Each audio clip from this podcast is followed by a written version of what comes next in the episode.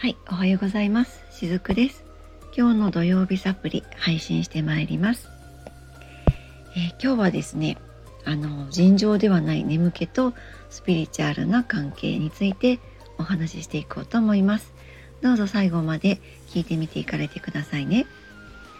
えー、この尋常ではない眠気っていうのをですね、体験した方も結構いらっしゃるのではないかなと思うんですけれども、私もですね、えー、時々あったりします。もう寝ても寝てもなんか眠たいとかですね。でこれってですね例えばその昨日は、えー、普段よりも睡眠時間が眠たかあの少なかったからからその寝不足によって今日はなんだか眠たいっていうのとは違ってその寝ても寝ても夜もちゃんと寝てるんだけれどもそれでも昼間もなんかすごく眠たいとかそういう眠気のことですね。でこの尋常ではない眠気の話をちょっと今日は深掘りしていこうと思うんですけれども、えー、このような眠気を起こす時っていうのはですね眠気だけではなくて他にも身体症状としていろんな作用が起きることがあったりします。なのでそういったことも踏まえて、えー、お話ししていこうと思うんですけれどももうその毎日毎日ずっと寝てばっかりいるんだけれどももうまだ眠いとかもう本当にこの字のごとくですね尋常でないみたいな眠気のことですね。でこういう本当に不思議なくらいに眠くて眠くて仕方がないってもうそういう時ってもうこれですねそのスピリチュアル的なところから答えを言ってしまうとエネルギーの変化の時なんですね。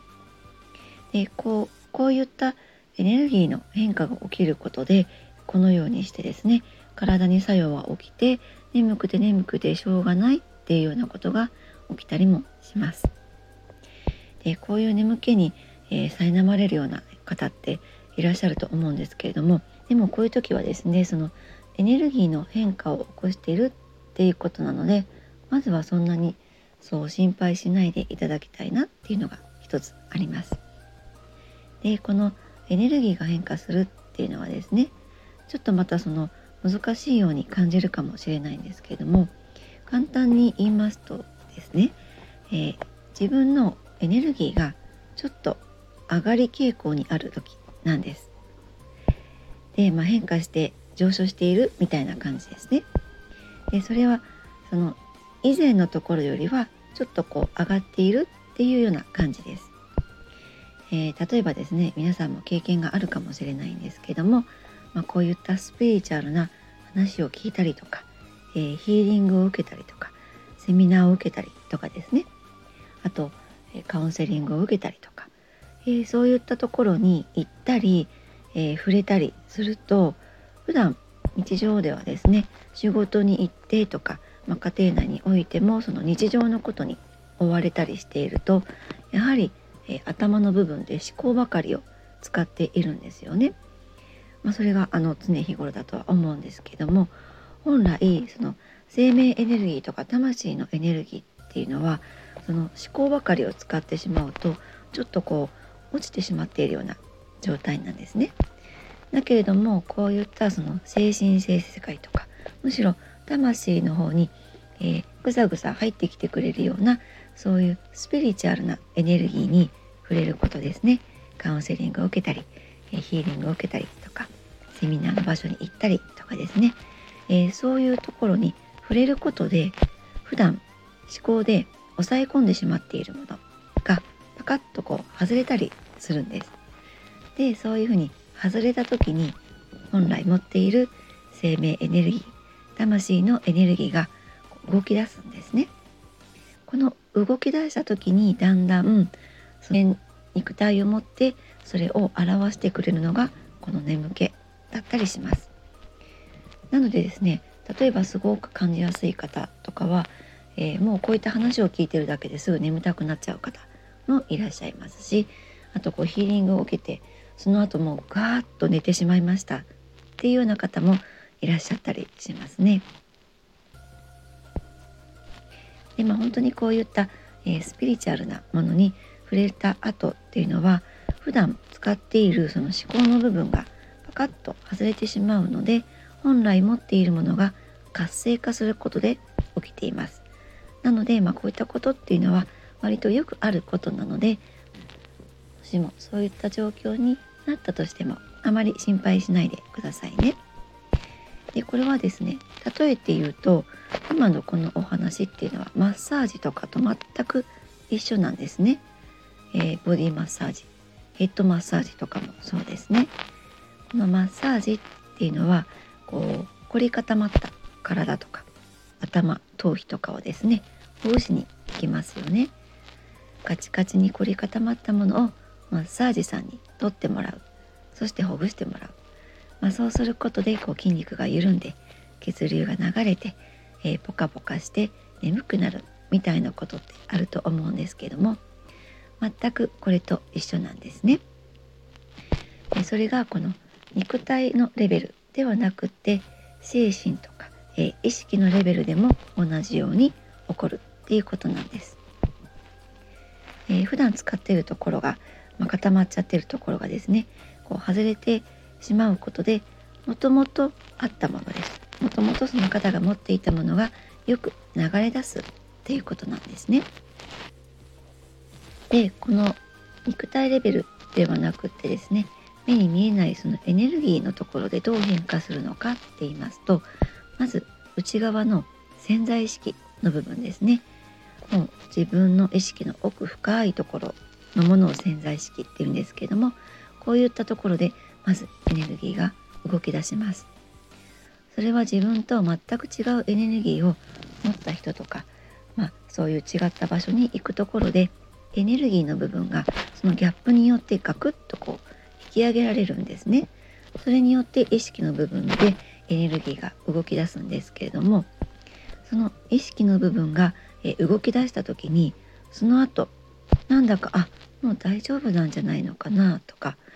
あそっか安心していいんだみたいに今度感情の部分も動き出すんですね。こんな風にその意識の部分がまず動き出してその後意識がちょっと上がったことによって感情レベルでも少しずつエネルギーが動き出していきます。このこれはですねわかもっと分かりやすくお話ししますとなんか前はすごく小さなことで、えー、心配していたことがなんかこうやって意識が変わることで感情も変わっていくので前はその小さなことにもすぐに反応してしまってグラグラグラグラしちゃってどうしようどうしようっていう風になっていたものが内側でエネルギーが変わって、まあ、その影響が感情にも及ぼしていくのでこうちょっとずつ安定していくんですね。あもう大丈夫よなんとかなるよみたいな感じで感情の部分でもちょっとずつ変化が及んでいきます。でその後に最終的に変化が及んでくるのが肉体なんですね。なので、まあ、その肉体までこの上がってくるプロセスっていうのは人によって個人差はあります。何週間のスパンとか何ヶ月とか、まあ、人によってはね2年ぐらいとかもあったりするんですけども最近の傾向としてはそのスパンもだんだんと短くなってきてるなっていうのは感じていますこれはもう地球全体の波動が上がってきてるからなんですけれどもね、まあ、たまにですねそういったセミナーを受けたりとか、えー、こういったスピリチュアルな話を受けた翌日にパタッとこう意識を失うとかではないんですけども何時間もパタッと寝込んでしまってそういう一瞬でぐわっとこうエネルギーが変わるっていうの方もいらっしゃるんですけどもまあ、これはごく稀なことなんです。なのでですね、まあ、こういったこう尋常な眠気が来る時っていうのはもう眠たいだけ寝た方がいいんですね。そのどうしてもですね頑張り屋さんほど普段一生懸命使っているんですね自分のエネルギーをですね。なのでちょっとそういう眠気が来たりするともうこんなに寝ちゃダメじゃないかとか言って私はなんて怠け者なんだみたいにその眠ってばっかりいる自分もやっぱりそこで責めちゃったりするんですけれどももうこういう時期っていうのはこういうものだっていうふうに思ってですねもうどんなに逆らおうと思っても勝てませんのでなので、えー、そういったこう罪悪感で自分を抑え込もうってするのではなくもうこれはそういう状況を受け入れてあげてください。こういうタイミングってですねこういうことが起こりだすと人生で何度かあったりします。私もね冒頭でお話ししましたように時々あるんですねもうこういうタイミングが来たりすると一日何もせずに自分の部屋でもダラダラダラダラ過ごして寝たい時に寝て起きてまだこう動けない時はまた寝てでそういうのをやっていたりするんですね。でそれをちゃんと自分に、え、許してあげるとおのずと、えー、自分にエネルギーが戻ってきます。でそれが分かるようになるのでまた、えー、動き出していけるんですね。であと冒頭に少しお話ししたその他にも体の作用を感じるっていうことがあるって言いましたけれどもそれはですねいくつかあるんですがまずですねお手洗いが近くなったりします。あとはですねめちゃめちゃこうお腹が空いてすごく食べたりとかですね。あとは水分をやたらとりたくなったりとか、えー、そういうことがあったりします。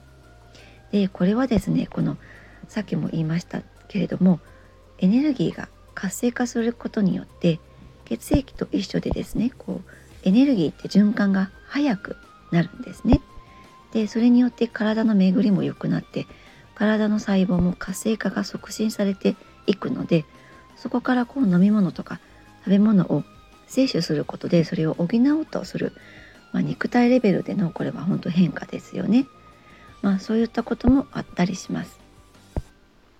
でこれもですね決して不思議な現象ではないので安心していただきたいなって思うんですね。こういったことが自分の肉体に起こった時に「あどうしてどうして?」って焦ってしまうよりも「あ今自分はエネルギーの変化の時なんだ」っていうふうに、えー、受け入れてあげてほしいなって思うんです。はい今日のお話はいかがでしたでしょうか？また来週の土曜日も、えー、スピリチュアルと体の関係についてお話ししていきたいなと思っています。今日も最後まで聞いてくださりありがとうございました。しずくでした。